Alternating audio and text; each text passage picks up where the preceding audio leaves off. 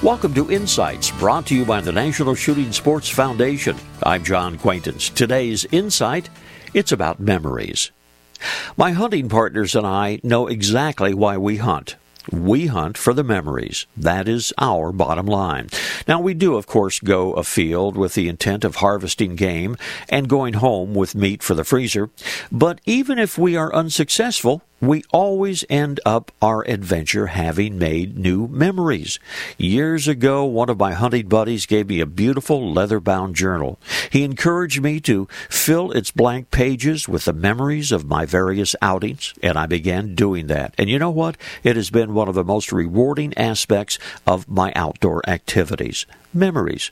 We enhance our memory making with videos and with photographs.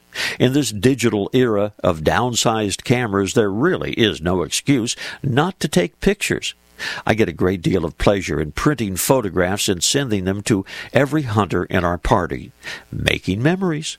My advice record your adventures. Every outing is a memory making experience, and that's just as it should be.